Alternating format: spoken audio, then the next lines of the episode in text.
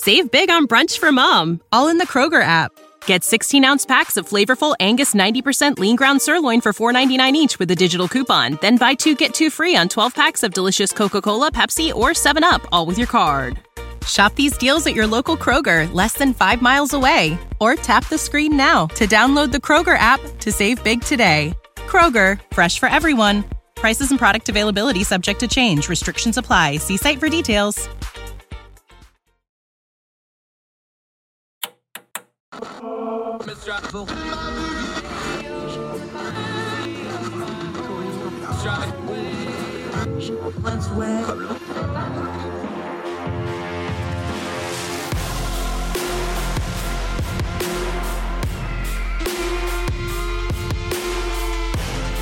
With your host, Andrew Donaldson. This is Heard Tell. Ah, it's Heard Tell, folks. April the 21st. It's a Thursday, so glad you're joining us. I'm Andrew Donaldson. Thank you for joining us for Heard Tell. Looks a little different if you're watching on the YouTube. That's because I'm currently traveling. So we're recording this from a undisclosed location in a nondescript, economically priced hotel room as I'm on the road. But never fear, we're going to do what we always do. We're going to turn down the noise of the news cycle, going to get to some good information, get a great guest today and we're going to push on as best we can. A couple different items we want to touch on today. Great story to end the program with. One of the victims of the Marath- Boston Marathon bombing uh, back in 2013 finished the Boston Marathon. She did it with her prosthetic leg. In between there and here, she had done it before. She has failed at it before. She was hit by a car and had to rehab that on top of her injuries from the bombing. Great story on human perseverance to end our show on a happy note. Unfortunately, we've got some unpleasantness between here and there. We've got police out in Santa Ana, California, playing Disney songs loudly during their traffic stops and interaction with the public because they think if it goes on YouTube, it'll get taken down for copyright infringement. We'll talk a little bit about accountability a little bit later on in the show. Also, um, continuing our coverage of the war in Ukraine, Russia's war of aggression. We have talked about it before. It's going to have long, rippling consequences, things like food, things like uh, the geopolitical order, but also now financially. Uh, there's some troubling stuff coming out of the IMF and the World Bank chief talking about how things with debt from the pandemic, where they told all these developing countries, don't worry about your debt during the pandemic, just get the money you need. Well, now there's a crisis, and that's going to cause things like predatory debt to maybe places like China, who may not forgive that debt and may be looking to swoop in. We'll cover that story in just a little bit. Great guest today, Benjamin Ayanian. Uh, we're going to talk about that bill in Florida again uh, that has been dubbed a lot of different things. But what does it actually say? We posted the text of it at ordinary-times.com. You can read it for yourself. He read it for himself. He's been writing about it. We're going to turn down the noise on that. Also, the byproduct of that is the Disney explosion. The state of Florida, or more specifically, Ron DeSantis and the online commentariat versus Disney, who's decided to take up the flaming sword on this particular topic. We'll talk about all that with Benjamin Ayanian, another great Young Voices contributor a little bit later on the show. But first, uh, let's talk Donald Trump and Piers Morgan. Uh, and in this particular case, we have uh, two people whose main business and favorite thing to talk about is themselves. And they decided to have an interview where they could do just that. Now, normally we don't go to Deadline, which is a Hollywood and entertainment website to talk politics, but we have to here because this is definitely more entertainment than politics here's the deal. Um, as our president would say, Piers Morgan is not what you would call a reliable source. He's an entertainer. Uh, he comes from the tabloid world in the British journalism. Now, people got used to seeing him on reality TV shows and stuff, but he knows how to throw elbows. He knows how to do the dirty end of news entertainment, and he's doing so here. He has a new TV show coming out and of course, to do that, he pulled out the biggest name in his Rolodex, called up Donald Trump. He's interviewed him before. He interviewed him on Air Force One a few years ago. So he's been promoting it, but he's promoted it as being a contentious interview. And all through the day yesterday, there was these little press clippings and online clippings about how Donald Trump had stormed off when Piers Morgan bravely confronted him about the election and Donald Trump's continued baseless claims and lies, frankly, that the 2020 election was stolen from him. Well, there's a little problem with that. Uh, there's an update now. This is from Deadline. NBC News is reporting that an audio tape supplied by former President Donald Trump's spokesman show he did not storm off the set of his Piers Morgan interview, as some outlets reported. The interview with Morgan is part of a marketing campaign to hype his new Talk TV, which bows Monday. NBC News reports the audio shows the two men thanked each other and laughed at the conclusion of the interview. That was a great interview, Morgan says on the audio. Trump agrees with the yeah, thank you very much. I really appreciate it, Morgan said. Folks, there's a reason we continually go back to pro wrestling as a good analogy for how politics and the media work in America in the year of our Lord 2020. It's called a work. See, here's how pro wrestling started way back when uh, you had the two guys that would fight each other at the carnival. Well, at some point along the line, they figured out that, like, hey, instead of beating the tar out of each other, why don't we work together? We'll pull our punches, we'll make it look like we're hurting each other without actually hurting each other and we still make the exact same amount of money, but we don't get beat up every night. And oh, by the way, when we go from this town to this other town, we can switch it up. You can be the good guy, I'll be the bad guy. And they learned how to pull their punches. They learned how to do wrestling maneuvers. They learned how to do slams and things that look like it really hurt. And it is physical, it's not fake. It does hurt, but it doesn't hurt as bad as it's portrayed. It's called selling, it's called work, it's called cooperation and thus the modern incarnation of what we know as pro wrestling, which is choreographed and planned and manipulated sports entertainment, came into being. I can't think of a better analogy for how politics work, especially entertainment politics, which is what people like Piers Morgan does. Uh, he knows how to manipulate, he knows how to get a crowd, he knows how to pump the story. So, was there really a story here or not? It almost doesn't matter the story in the story is we're once again being manipulated. You always got to be careful with people like Piers Morgan. Uh, he does things like storm off his own set. He did this recently when the weatherman pushed back at him a little bit for him being the pretentious jackass that he often is. It happens with President Donald Trump a lot. He's become a master of this sort of thing, manipulating the media. And a lot of media has resulted in doing the same thing. They do it being against Donald Trump and other people. There's manipulation everywhere. There's things when I'm online on, on Twitter, I'll call it a work because clearly there's some cooperation involved. Clearly, it's not all as it seems. Clearly, it's people doing one thing while claiming it's another.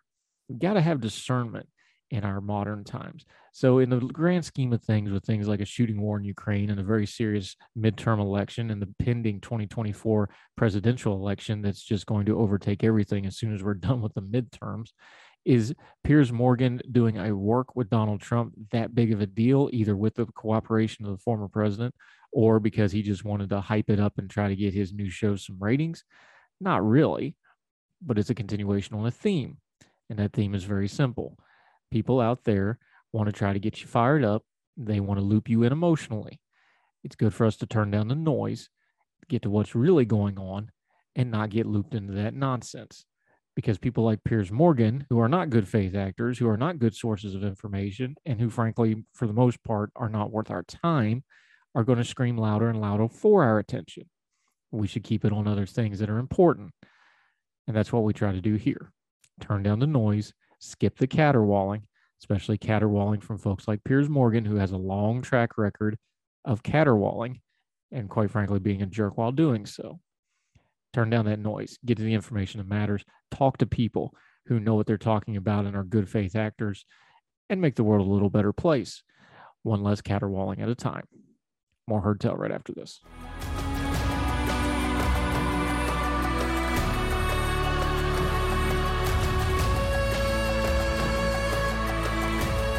Welcome back to Heard Tell. Uh, we've been covering this. We've been mentioning it as we cover uh, Russia's war of aggression and all their war crimes in Ukraine. We keep trying to remind folks this is going to have wide ranging effects worldwide for a long time to come. Uh, let's go to the BBC. Crisis within a crisis is coming, World Bank warns. World Bank President David Malpass has warned of a human catastrophe as food prices rise sharply in the wake of Russian invasion of Ukraine like the COVID 19 pandemic. He said the food crisis would hit the poorest people in the world the hardest because they will, quote, eat less and have less money for everything else, such as schooling. In an interview with the BBC economics editor Faisal Islam, Malpass said that global food stockpiles are large by historical standards and there's enough food in the world to feed everybody. but there will have to be a process put in place to get the food where it's most in need. The World Bank chief also raised concerns of a knock on crisis within a crisis, arising from the inability of developing countries to service their large pandemic debts amid rising food and energy prices. As many as 60% of the poorest countries right now are either in debt distress or at a high risk of being in debt distress, he said. He advised countries, particularly those with the unsustainable debt, to act early on strategies to reduce their debt burden along these same lines. Um, acknowledgement by the World Bank president that we have to be worried about the developing country debt crisis is very significant. This is from the BBC. Their uh, economics editor, Faisal Islam, I hope I'm pronouncing his name right. The talk on the sidelines here at the IMF and World Bank meetings is that the rich countries told emerging economists not to worry about borrowing in order to help them suppress the pandemic. But now those countries are wondering if those record debts will be written off. Campaigning groups are preparing mobilizations over panic debt jubilee. But there's silence from the rich countries as to whether it'll actually happen or not. And there, this is a very new dynamic these days. The bankers to who these sums are owed are no longer just in the West. China, here we go again, is now very broadly owed as much as the entire collection of Western creditors known as the Paris Club. How will it respond to calls to leniency or to repayment of loans? World Bank President David Malpass said China, quote, they have different rules, for example, contracts that have non disclosure clauses, meaning you can't share the terms with other people that makes it very hard to restructure those debts. China has also secured its lending against ports and natural resources. Sri Lanka is a case in point right now. The unwinding of all of this might not be orderly and could have significant geopolitical consequences. Let me answer that question for you. No, they're not going to forgive it because China has been spreading their imperialism through the world through predatory debt. We've seen it in Africa. We're going to cover, we're working on a story right now in Sri Lanka. That country is getting decimated because of debt and they're screaming for help, and China's going to show up and help. The only problem, they're not going to do it for free. They want a little piece of theirs. They've taken over airports in Africa. They're looking to take over infrastructure in Sri Lanka and other places. China is going to use predatory debt to expand their global interest and they're going to use this crisis to do it. So it's a food crisis, it's a monetary crisis, it's a debt crisis, and the Putin's illegal war in Ukraine is going to have widespread consequences. One of them, all that predatory debt that was taken on during the pandemic, especially if it's owed to places like China. Keep an eye on it, folks. It's going to rack up much more human misery in the years to come. More Heard Tell right after this.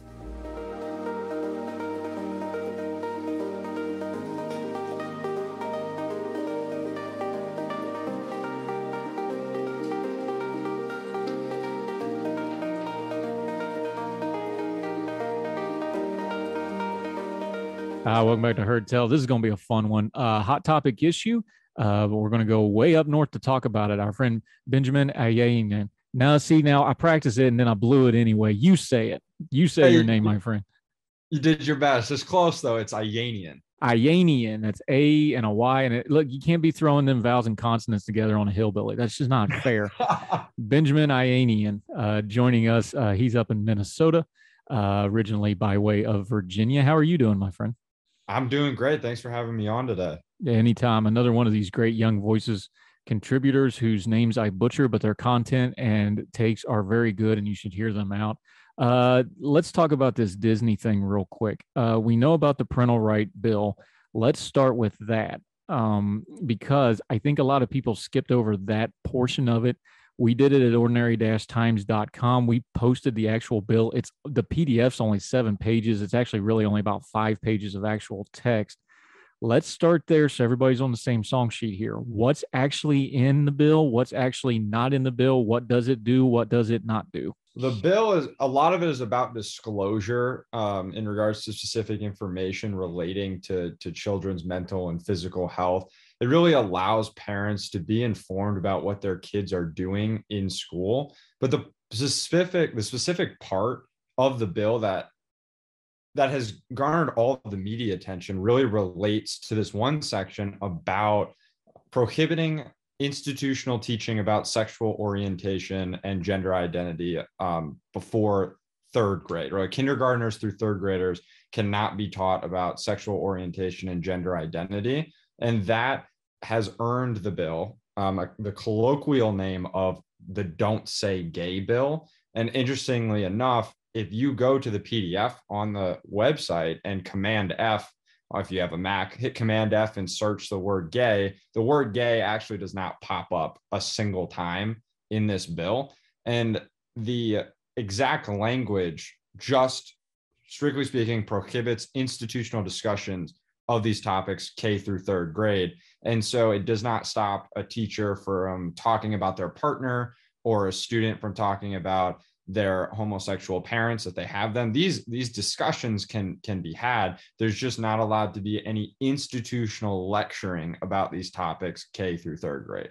Now there was some pushback and i think it's a fair point to raise about the specific language of what is and isn't institutional lecturing and the way this bill was phrased. Uh, the enforcement mechanism, for lack of a better term of it, was that the state board of education would oversee this. Well, that all sounds okay on paper, but that is a little bit nebulous because you know there's no guidelines there. It's just well, the state board will deal with it. Well, that don't have a whole lot of guardrails to it. Uh, what about that pushback and that criticism? Is that fair, or is that something that you think they're going to have to come back and revisit at some point? Because I'm assuming this is probably going to wind up in court one way or the other. Um, that's probably one of those areas that they're going to have to revisit with this legislation one way or the other, isn't it? I think there there can be concern about the discretion involved there for overseeing what exactly constitutes institutionalized um, lecturing, and I think that that probably needs to be parsed out a little bit more. There there will be more specifics that need to be hashed out. And like you said, it will go to court. I'm really interested to see what type of arguments are brought um, in regard to to that piece of the legislation legislation. But I don't think that we're going to see a ton of issues with this because at the end of the day, there's already not institutional lecturing about sexual orientation, gender identity, K through third grade. There's actually a a small article in um, a local Tampa Bay outlet questioning, you know, what does the bill actually do in a lot of ways regarding this specific topic? Because, like I just said, those topics are already not lectured about in these grades. And so, as long as they're not bringing in third party speakers, as long as teachers aren't separating certain slots of class time to dedicate to teaching about different things like sexual orientation, gender identity, queer theory, all of these different things, there I don't foresee a huge issue um, arising from the language that's in the bill. Now, the other part of this that got a lot of furor was the teacher student relationship. I don't think it's refined to just this issue. I think a lot of the other things we've been discussing, like the COVID stuff, like the CRT stuff, I think this is a, another example of how there should be a partnership between the teacher, the student, and the parents. And that partnership is just broken on a lot of levels, not just on these hot button issues. I think some of this is coming from that because part of the premise, if you're for both sides really that are having a hard time with this bill, is these are things that just need to be discussed out between the parents and the students and the teachers and the administrators. And for the on behalf of the students, and we're going straight to legislation and litigation instead of leaving having these conversations. Does this feel like part i don't think we can separate this from the crt debate from the covid debate from all the other stuff that's been happening in education over the last couple years because these things all build. I think this was just one of them pressure things where when this came off a lot of those other issues got kind of folded into it and that's why you kind of got the details of the actual what's going to happen in the classroom part of the bill got skipped over. Does it feel that way to you I I think that there's a lot of discussion that needs to be had between educators, parents, and students, like you just pointed out. One issue is that at least what I'm hearing here in Minnesota, we've had certain you know teacher strikes in Minnesota. Um, there's a lot of people protesting against parents' involvement in schooling. You know, they teachers feel a lot of times, some teachers, and I want to lump them all into one category, feel that they're what they teach in school classrooms should not be subject to the whims of parents. And that has been a big discussion throughout the country lately. And there needs to be more dialogue between parents, students, and teachers. And we are jumping, I would agree, pretty quickly to legislation, um, to litigation. This bill isn't um, personally from a, a personal political philosophy standpoint this bill would not be the route that i i would like to see states start going. I would not love to see the outlawing of certain topics um, in schools. You know i with more of a classical liberal libertarian bend that i have I would prefer to see, you know, a school choice system where people can take their tax dollars in the form of vouchers to different schools, and the local school boards can have more discretion about what they teach in their classrooms. And then if a parent, as long as they have disclosure about what their child's being taught, if uh, if they don't like it, they can take their kid to another school, for example. Um, and so it is a little worrisome to see all of these issues, like you said, the CRT issue, the COVID issue, and now the the don't say gay bill issue or the parental rights issue um, really come full steam ahead to to a legislation and litigation standpoint um, i would like to see more more dialogue between the parties involved like you just pointed out yeah talking to benjamin ayayinan I still can't get that other end in there. Daggone, I'm going to keep working on, buddy. We got more to talk about yet. Um, to kind of get get this rounded back around, though, there's one term in here that's going to be legally problematic it's a term that educators have been fighting with since there's been educators and students age appropriate. Um, how do we define that? How do we work on that? Like we can, we can agree that there's certain things that you don't teach at a certain age but we don't seem to be able to agree on what those ages are. Is it kindergarten to third grade like these do? What do you do? Um, i'll quote the middle school principal that of my youngest children's middle school. I thought he was brilliant when he did his intro every year. He would say listen they're coming in here as little kids and they're leaving as basically young adults in middle school because that's you know you can just sit there the difference between a sixth grader a fifth grader and an eighth grader. Like it's just night and day the developmental differences. How do we start dealing with this? Because again if we're going to go to litigation and legislation right off the bat you're going to lose the nuance of childhood development. This is touchy even without all the hot button issues this is hard stuff to parse out how are we going to get to a place where about age appropriate when we can't even talk to each other about some basic stuff like what we are and are not going to teach in a classroom? You you raise a great point. Age appropriate does not have an agreed upon definition. The bill only talks about k through third graders not being taught about sexual identity and or gender identity and sexual orientation but like you said for older children it just says you can be taught age appropriate material. And that I think will be a large a large topic of debate moving forward with certain legislation because that's going to have to be interpreted by someone by school boards by courts by parents. You know they're the ones that are going to be able to bring lawsuits against schools for certain actions that they take. And i think it'll be really interesting to see if a legal definition comes out of litigation moving forward but it is really hard to to think that we can make bills about teaching our children age appropriate things if we can't agree on the definition of that term. And so i'm not exactly sure what what will then be taught or acceptable to be taught uh, moving forward for older kids but that's definitely something that will have to be clarified. Yeah and that's another reason we need to be real careful about uh, knee jerking out legislation quick because it goes to black and white and they need to parse these things out carefully. Talking to our friend Benjamin Ayanian. I'm getting, I'm getting that closer. might be your third your third pronunciation in the three times. I we'll keep at it until we get it right. We're going to take a quick break. Be right back with our friend Ben uh, after the break. Uh, there's always a good guy and a bad guy in these stories once social media gets a hold of them. Uh, this one roped in the House of Mouse. Disney, the big entertainment name on the block is now involved in this. The state of Florida and them are beefing, and social media's got all kinds of thoughts about it. We're going to talk about that. He's been writing about that in spectator.org. More with our friend Ben Ayanian right after this.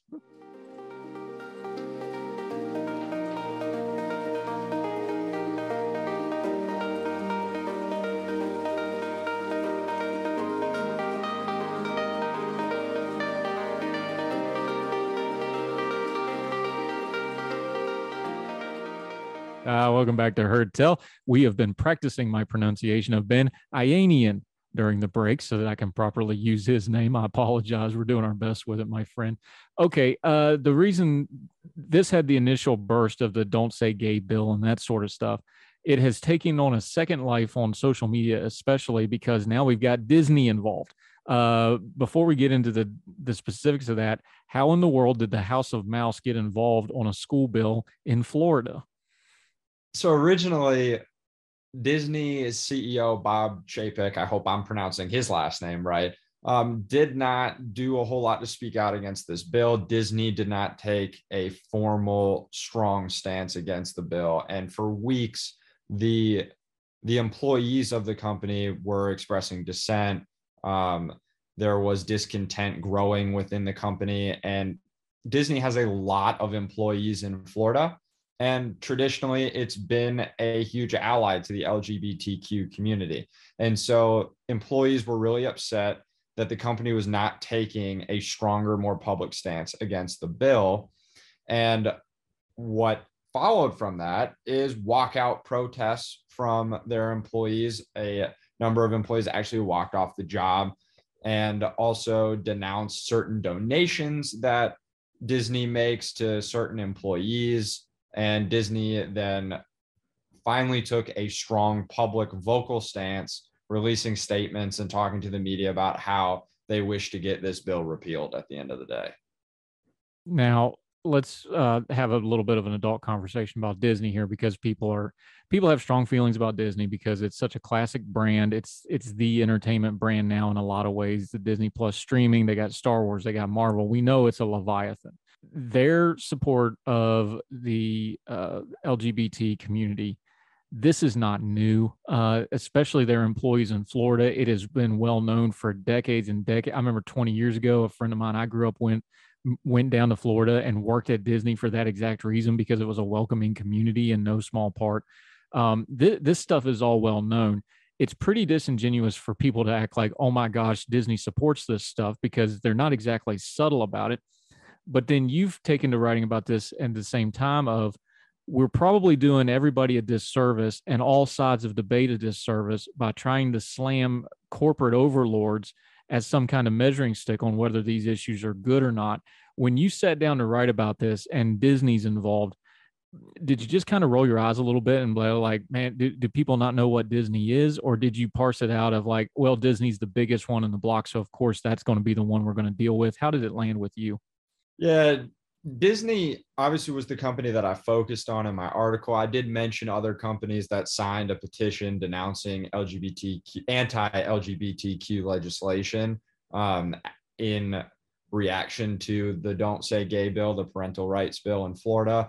And I focused on Disney because they were the loudest voice, um, as you stated. And I did roll my eyes a little bit, not because they were being an ally to a specific community, but because it's it's interesting to see people look to corporations and their CEOs as arbiters of truth, as arbiters of morality. And be, well, because like I pointed out in my article that they have a they have one incentive, and that's to make profit. And at the end of the day, what they speak out on and what they choose not to speak out on comes down to their bottom line. I pointed out that companies you know denouncing this bill companies that are supporting ukraine in their conflict against russia. They rarely say anything about what goes on in china under the chinese communist party.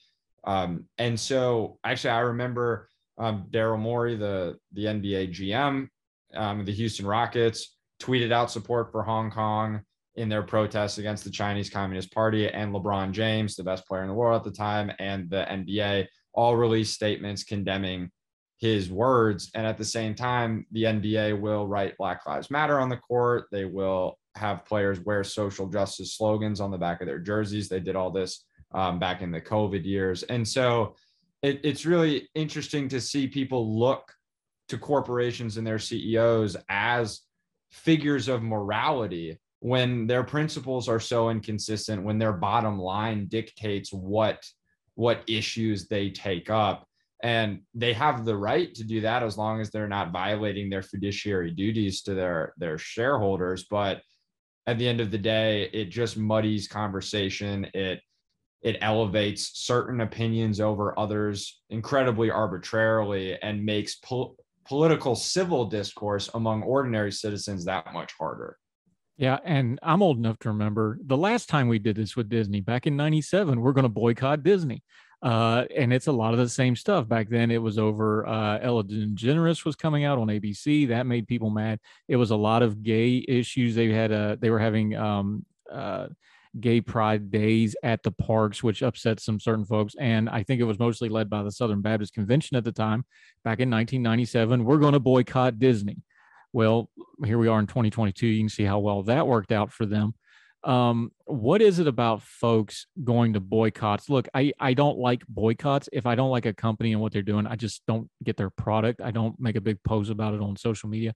What is it about this boycott mindset, especially on a hot button social issue or a cultural issue like this. And then when you get a big name like Disney, which is probably the biggest entertainment name you can think of, why is that just like the the the blue light for the bugs? They just got to fly to that zapper every single time. What do you think that is? I think I think people realize the role that their money plays, and that in effect, in a free market economy, we vote with our dollars. And if we don't like what a CEO or a corporation says, we can always stop buying their products. One problem is when we make it a such a large collective issue and try and rope everyone else into into our specific battle. For example, um, one issue with that is it really divides the public. Now, there might be a red line. You know, there might there has to be a red line at some point, something egregious. For example, if a company comes out in support of, of something egregious like Nazism. That might be a red line that everyone can get behind and say, okay, it's time to stop supporting this company.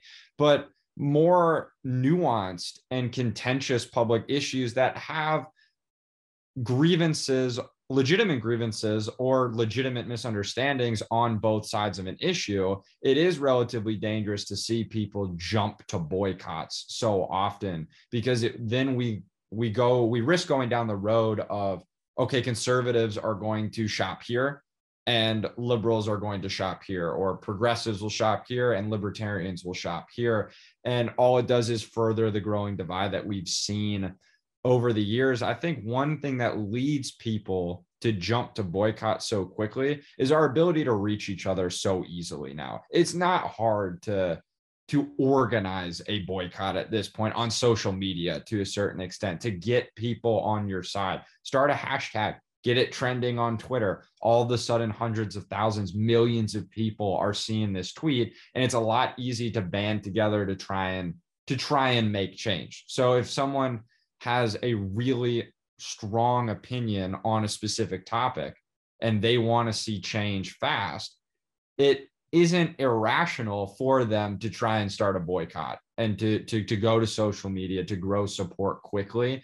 Um, but it, it does it does lead to the possibility where our political views don't only separate us at the at the voting box. Now it's going to separate where we shop, where we like where we live all the time, who we interact with, and I don't think that that is a an outcome anybody wants to see.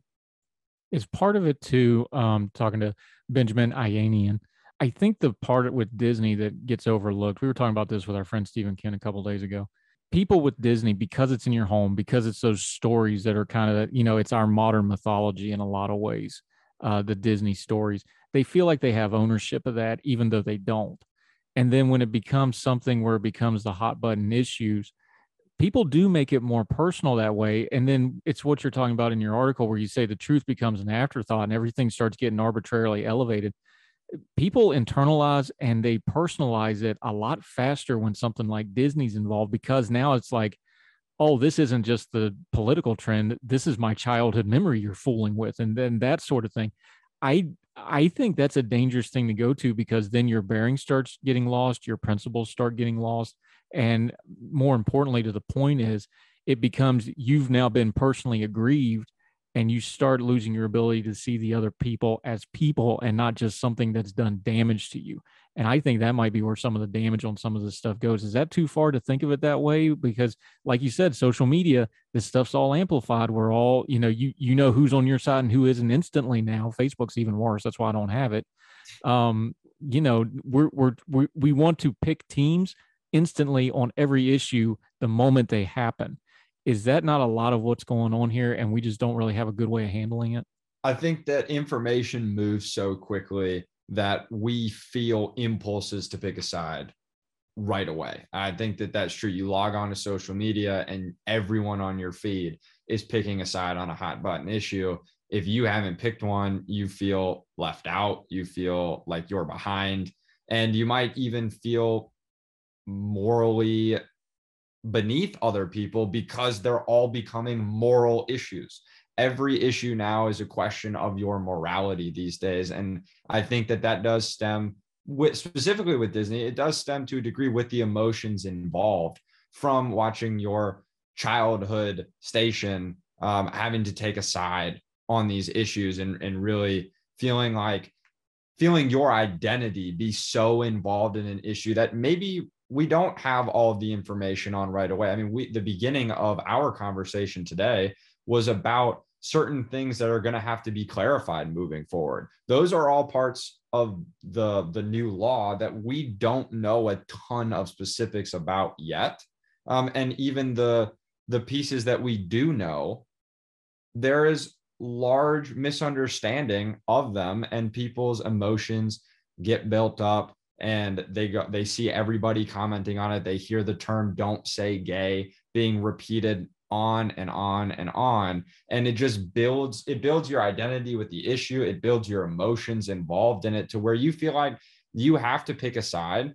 And disney is either not doing enough or they're doing too much. And those are really the only two stances. I actually did not write about this issue on purpose for weeks until more had developed i actually submitted my article um, to my editors late in the news cycle. They told me I'd have to get this done really quickly so that we don't miss the boat on it. Um, because I decided to wait weeks before I had more information to hear arguments play out on both sides to see what different outlets would do with it. But with how quickly we can consume and put out information, that's it's not intuitive anymore. Um, I had to make a conscious effort to do that. As soon as it came out, I wanted to start writing on it, but I had to tell myself, you got to gather more information. But yeah, with with social media and, and everything at our fingertips, it's really it's really hard to do that.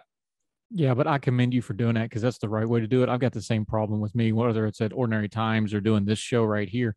Um, on Heard Tell, I've told people like, hey, here's this little two minute blurb on this issue, but we're not going to really talk about it until we can get somebody on later or we'll get somebody that knows or hey this don't feel right let's let this breathe. You don't lose social media points for letting something breathe a day or two and you usually end up paying off especially something like legislation where until that final bill gets signed it's probably going to change on you.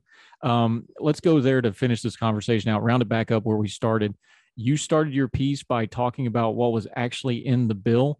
Um, talk about a minute why you do that because these things are all public record. Uh, they're pdfs you can you can read the bills. You can read them uh, states like florida. Florida's actually got a really good system. You can read them every time they go through a committee and all the change they actually have the markups right on them um, talk about the process that folks can follow to turn down the noise.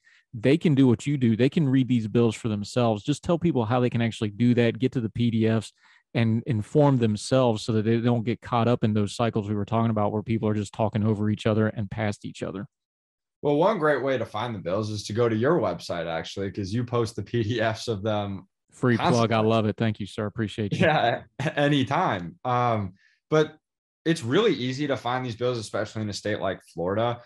If you read an article about a bill, normally they'll just have the name of the bill if you Google that name, you can find the actual law code. It'll pop up on Google. If you read certain outlets like the Wall Street Journal, the Wall Street Journal almost always has a link to actual bill PDFs or writes out the letters and numbers associated with specific bills before they're passed. It's really, it really takes, you know, an extra five minutes at most of effort to find the actual PDFs. One reason you're at the beginning of your question was why don't people tend tend to do this. I think it's because, especially federal legislation, they're a gazillion pages long. The number of pages, the number of bills, even, but really the number of pages in all of our laws has grown exponentially over the decades. Nobody wants to sit and read a thousand pages worth of a bill that is subject to change. And then no one wants to read a thousand pages of a law that is going to take them, you know, weeks on end to read. People have lives to lead, people have jobs to work. But a bill like this, if you just look it up, like you said, it's only seven pages long. It's about five of actual text. And so I think that it's really important that that we decide to look at the the bills that are the subject of such hot button issues. If it's something that has everybody riled up, for example, the don't say gay bill, everyone is sh- tweeting out gay, gay, gay, like I will say gay. Maybe go to the bill and just hit Command F and search the word gay to see if it has anything about prohibiting people from using that term. If there's a certain part of you know a federal budget bill that seems to have everybody up in arms you can command f keywords and you'll find that part of the budget within you know the gazillion pages of the the entire budget and so it, it's not easy but we do live in a democracy and i do think that we owe it to ourselves and each other to be informed to a certain degree on topics that we're going to opine about if we want to debate on social media if we want to debate with our friends or our professors or whoever is in our lives. Um, it wouldn't hurt, especially if it's about legislation, to decide to read the actual bill instead of reading what other people have to say about the bill. One quick example I want to give is the, the Georgia voting rights bill oh, back, you know, a couple of years ago, the Georgia voting laws that were changed um, CEOs like the CEO of Delta, the, the CEO of Coca Cola, all came out and spoke out against the voting bills in Georgia as you know voter they, they called them voter suppression bills and we heard it in the media over and over but if you read parts of these bills you would see things like no excuse absentee voting was allowed for everybody. You know, two Saturdays of early voting were made part of the voting process. Ballot drop boxes were made permanent parts of the voting process. And so specifics of bills are really important and they get lost in public conversation a lot. Yeah, outstanding stuff. I really enjoyed this conversation. Benjamin Ayanian, uh, our friend, we're going to have you back on, uh, but till they see you again on our program, let folks know where they can follow you, your writing, your social media, what you have going on until we get you back on our Tell again. You can follow me on Twitter at Benjamin Ayanian. You can also follow me on Instagram. If you just search my name, Benjamin Ayanian, it'll pop up. I have a public account. That's probably the best way to keep up with my writing because I don't write for a specific outlet. I just pitch where I can get in. Yep. Well, you're always welcome to write with us anytime you want to. We will definitely have you back. Uh, great conversation. Check out his pieces in uh, spectator.org and elsewhere. We'll put links in the show notes to those. Ben, good job, buddy. Appreciate the conversation. We'll see you again soon. Thanks for having me on. Yes, sir. Soon to.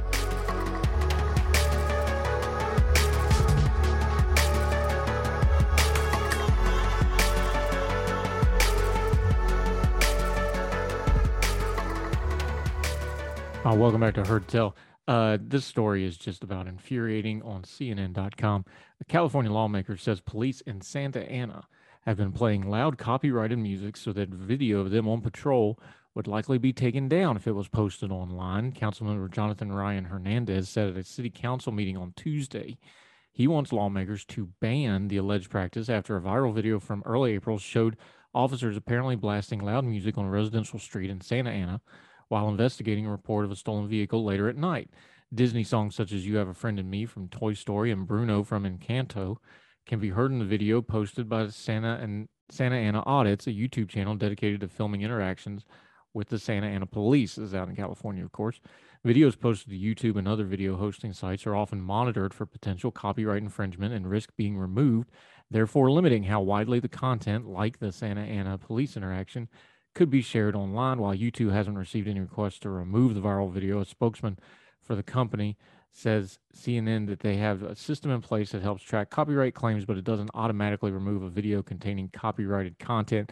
Quick pause here. Uh, the House of Mouse has their own way of getting around these things. They absolutely will rip down anything that even vaguely touches on a Disney intellectual property, anyway. The tactic of playing loud music comes as officers are under scrutiny following the rise of bystanders filming police activities. Incident like George Floyd's death have emphasized the importance of recording these interactions and have even spurred some groups to publish apps that help preserve video. Uh, let's just cut to the chase here. The police have to be accountable. If you are pro police, you should be pro police accountability because good police want accountability. Good police want bad officers weeded out. They want bad interactions stopped. They want bad things happening to the public from the police that are not justified to stop because it makes doing good police work way, way harder. Plus, it makes them look bad. Police, we seem to want to have this cognitive dissonance and forget that the police is the armed enforcement part of the government. And we're always talking about the government needing to be accountability. The armed portion of the government that has the power to detain you has the power to arrest you and carries lethal force to compel you to do so should be the most accountable part of our government. This sort of nonsense keeps that from happening. So, yeah, you can just roll your eyes and say it's silly. No, it's more important than that. It shows a deliberate attempt to not be accountable to the people in our society and in our government who should be the most accountable. More Tell right after this.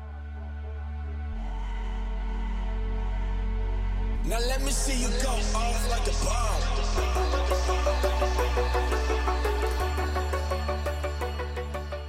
Ah, welcome back to Heard Tell on the Run edition, as we're in a hotel uh, on the road traveling. We always end on a good note or a happy note, uh, and we're going to try to do that here. Uh, great story. This is out of the Boston Globe. All Adrianne Haslet wanted on Monday around 3:15 p.m. I really need I'm really in need of champagne and french fries, she said moments after finishing the 2020 Boston Marathon. The 41 year old ballroom dancer who lost a leg in the 2013 explosion finished in 5 hours, 18 seconds, 18 minutes, and 41 seconds. But she said afterwards that the hours flew by mostly because of the woman by her side. Haslet ran with a support runner, but it wasn't just any support. It was Marblehead native Shalane Flanagan, the Olympic medalist and New York City Marathon champion. Haslet had approached Flanagan in December to help her reach her goal of finally running Boston again. Flanagan, who retired from pro running in 2019, was quick to commit. Seemed like the right choice. I didn't notice the mile markers until 22:23. She means the miles. Haslet told WBZ after the race, not that I was feeling it in my body, but I didn't notice the mile markers. It just having so much fun with Shalane and with Boston and beyond, it was amazing. Haslet had tried to reach that point before. In fact, she after she had lost her legs, she did run. She finished 2016 on a prosthetic. She tried again in 2018, couldn't do it. She planned to return in 2019, but she faced another setback when she was struck by a car. She suffered injuries and had to go undergo surgery. We know the rest of the story. 2020's race was canceled. 2021's field was minimized due to the COVID. And then finally in 2022, Haslet got a chance. She couldn't hide her emotions about it. It was just so amazing, she said through the tears. And I've been having through so much trauma and tried so many times to get to the starting line. I kept starting over, and I'm proud of myself for getting through. Haslet said she felt shockingly good in the immediate aftermath of the race. I never felt more support and love from the city. She said, I think every runner can say that. I just can't believe that just happened. I'll remember every face and every sign and every dog and every baby along the course. Haslet was surrounded by cameras other than WBZ's at the conclusion. She said she's filming an IMAX movie, which she hopes will inspire kids whose bodies are different. If they can, quote, see someone like me running and completing something like this, they'll believe they can do anything. Haslet, of course, lost her leg in the 2013 Boston Marathon bombing. A great story to end on today. That'll do it on for Heard Tell. Uh, we're going to continue to bring you good news of turning down the noise of the news cycle, getting the good information, whether we're here, there, or yonder, traveling or not. Uh, thank you for joining us wherever you and yours are and wherever we're recording it from. We hope you're well. We hope you're well fed. And we'll see you tomorrow for Mark Heard Tell. All the music on Heard Tell is provided under a creative content license from monstercat.com. Save big on brunch for mom, all in the Kroger app. Get 16 ounce packs of flavorful Angus 90% lean ground sirloin for $4.99 each with a digital coupon. Then buy two get two free on 12 packs of delicious Coca Cola, Pepsi, or 7UP, all with your card. Shop these deals at your local Kroger, less than five miles away. Or tap the screen now to download the Kroger app to save big today. Kroger, fresh for everyone. Prices and product availability subject to change. Restrictions apply. See site for details.